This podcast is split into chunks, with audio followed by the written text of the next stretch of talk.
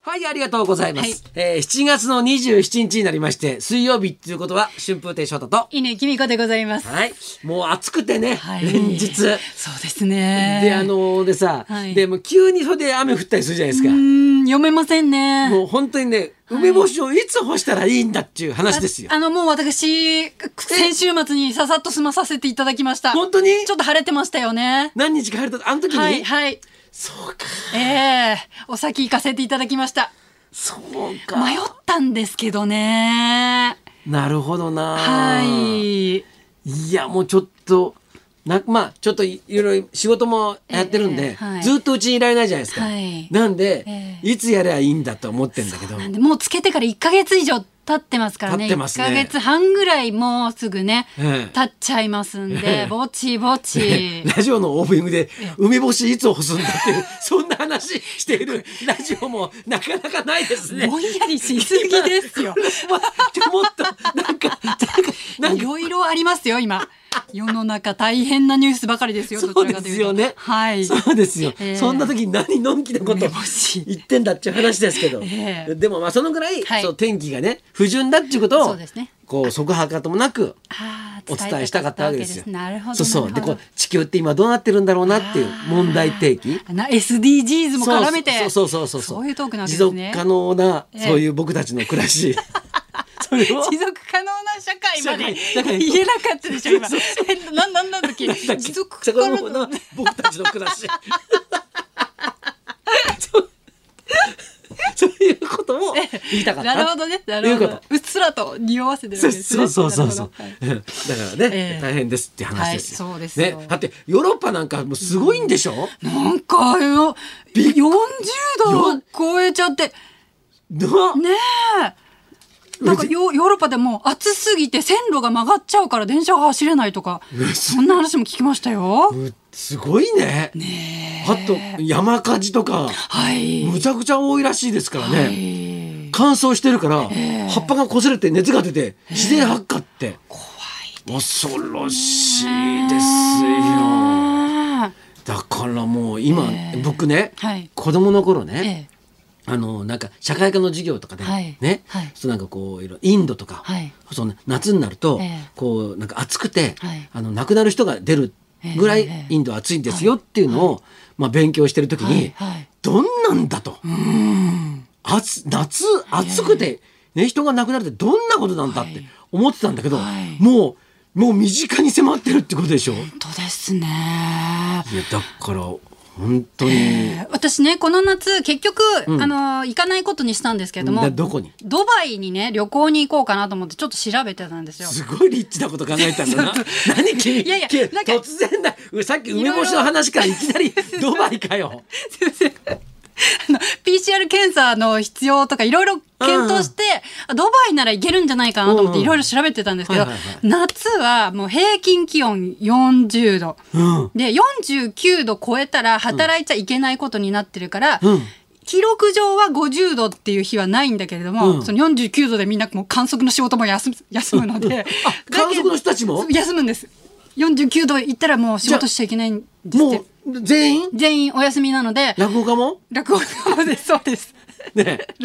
ドバイの落語家さんもうわ49度行ったらもうお休みなので、50度っていうのはないんだけども実際は50度まで行く時もあるみたいな話を聞いて、んいやそれはちょっと暑すぎて行っても何もできないなと思って行かないことにしたんですけど、そしたらこの間ね関東でも40うんうん度行った時があったので、ういやいやこれもうドバイだねと思ってド。バイだじゃあ日本でこんなに暑いんだったらドバイ行った方がいいやみたいな感じ。そうもうねびっくりしましたあーいね。やいや本当にちょっとはねいうん。じゃあまあ実際ちょっとおかしいんだろうな。ねえまあね人間たちのねねえ暮らしのおかいげやでちょっとね、うん環境もねお前が生きてるからだっていう話にもなるからさ。こんなことになってしまってるんだだねから難しいですようん。なんかなんとかねできることをね,、まあね知っていかないとやってしかいけないですよね、えまあ、できることを増やそうと思って、うんおうおうまあ、これまた話が変わるんですけど、私パーソナルトレーニングの体験レッスンに行ったんですよ。何セレブセレブ君はいやいやいやいやいや、ちょドっとバイやっ行ぱこうとしたりまあ、コロナも流行ってますし、うん大人数でジムで鍛えるのああはちょっとまあよあまりね、まだ今はやめた方がいいかなと思って、でもちょっと筋肉をつたつけないと、私もうちょっと貧弱な体すぎるのでこの夏を乗り切れないと思ったので。とにかく筋肉筋肉は裏切らないとか言うじゃないですか、マッチョな人たちが、だから私もトレーニングしようと思って行ったんですよ、俺の友達あの、はい筋肉は裏切らないかもしれないけど、ええマッチョのやつに裏切られたって言ってたけど言 ってたよってマッチョのやつに裏切られたことがあるって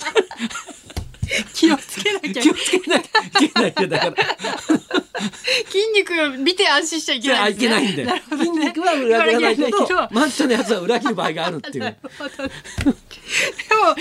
たジムのマッチョなトレーナーの方はすごい教え方がうまいんですよ。おーでこうなんかなんですか筋トレちょっと重いダンベルみたいなの持って、うんよいしょよいしょって持ち上げてたら「どこ効いてますか?」って「今ちょっと腕の上の方ですね」あそうですかじゃあちょっと手首の角度を変えてみてください、ほんまちょっと下に効かせたいんですよ」って言って、うんちょっと向き変えたりすると、うん筋肉の効く場所が変わってあ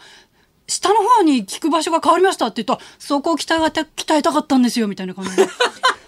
すごい的確でうんやっぱり一人で筋トレやるのとは全然違うんですよ教えてもらうとなるほこんどなに効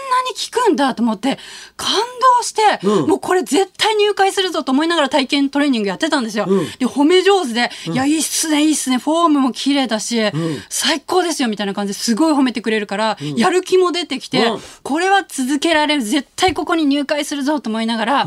やってたら最後の最後にそのトレーナーさんが「いやー乾さん伸びしろしかないっすね」って言ったんですよ。おいおい伸びしろしかないっていうのは、あの翔太さんもご存知の通り私、クリーピーナッツの大ファンじゃないですか、はいクリーピーナッツの大ヒット曲「伸びしろ」の中に出てくるうん「伸びしろしかない」って大事な大事なフレーズなんですよ。おうおうおうそれを、うん私の筋トレなんかで、ん使ってほしくなかったんですよ。なんだそ れこんななんか私がそのなんかもうなんペだッよトボそトれルぐらいの重りをねよいしょよいしょって持ち上げてる だけの動きに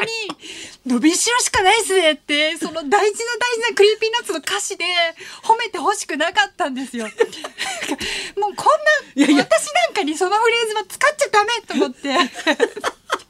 それで一気になんか気分が悩ましてそ れそこには入会しないで帰ってきたんで すけど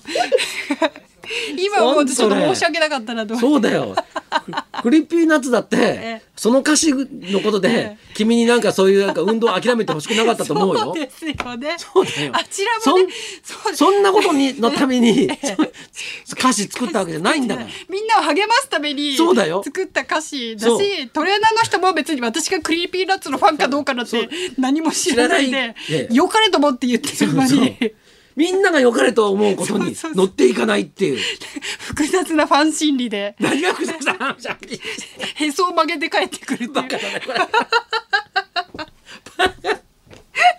ちょっと後悔してます。あそう ええいやだけどそれね、はいだから、ええだからその専門の人っていうのはさ、はいもうやっぱり筋肉のつき方とかあそさうそうそう筋肉とかどう連動してるのかって分かってるから、ちょっと手首を返したり、はいちょっと角度変えただけでもそうその鍛えられる場所が全然変わってくるっていうことでしょ本当感動しました。パーソナルトレーニングってこんなすごいんだと思って。専門家っていうのがやっぱりすごいんだあねそうですね。専門家だからうん。専門家っていうぐらいのもんだから、ええその専門の,、の能力が長けた人たちっていうことでしょ、そうですね。それがすごいんだよね。 はい、だからあのトレーナーさんは多分ね信用できる裏切らない人だと思うんですけど、ちょっと 私がひねくれ者だったので筋肉は裏切らない裏切らないけど裏切らないけど乾きみくんがひねくれたっていうひねく。 いやそうですよえねえ。そうですねあのはいだだせんなんなんでもこう専門的にやってる人は素晴らしういん素し。晴らしいです。ね、はいそれをこう受け止めようとしないええ乾きみこっていう人も素敵なんじゃないですか。もう話聞いててああもう乾ちゃんらしいなと思って、このひねくれたまま本当に昔若い頃からずっとそういうだもんね。伸びしろしかないって言われただ けで伸びしろがありますねだったらいいんですけど伸びしろしかないっていうのは本当に大事な歌詞だからそんな気軽に言ってほし くない。ああはいでさっきの専門って話をしてましたけど、ええ落語家さんってやっぱりこう、はいまあ、話す専門家じゃないですかはいはいはい。今ね諏訪っていう、ええねあの、はいえー僕とはい林家彦一君と、はえー柳家京太郎さんと三遊亭白鳥君でやっている、まあ、はいユニットがあって、はいはいこれ創作落語を作るっていうのをね、やってるんですけど、はいそのまあうんラライブ中なんですけど、はい。白鳥君がやっぱりねはいしゃべりの専門家だからえね、え面白いんだよね、おお、うんなのにっていうふうが言った方が正しいのかもしれないけど。はい。この間も、はいい、や俺たちはね兄貴におんぶにおんぶだから ねって言ってちょっと待って 重す重すぎるだろうと思って さすが国語のプロ。この音をおこの男本当恐ろしいな と思ってさあ、はいえー今日もあええれですよ、ねこの方のプロですよ。そうですよはい。大変な方来ていただきますよ、はじゃあそろそろ参りましょう、 R1 チャンピオンお見送り芸人しんいちさん生登場好きな先輩芸人ベスト3を発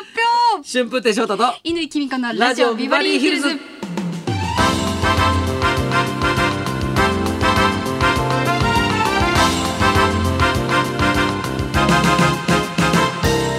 さあ今日のゲストは何かと話題になっているお見送り芸人しんいちさん12時からの登場ですそんなこんなで今日も1時まで生放送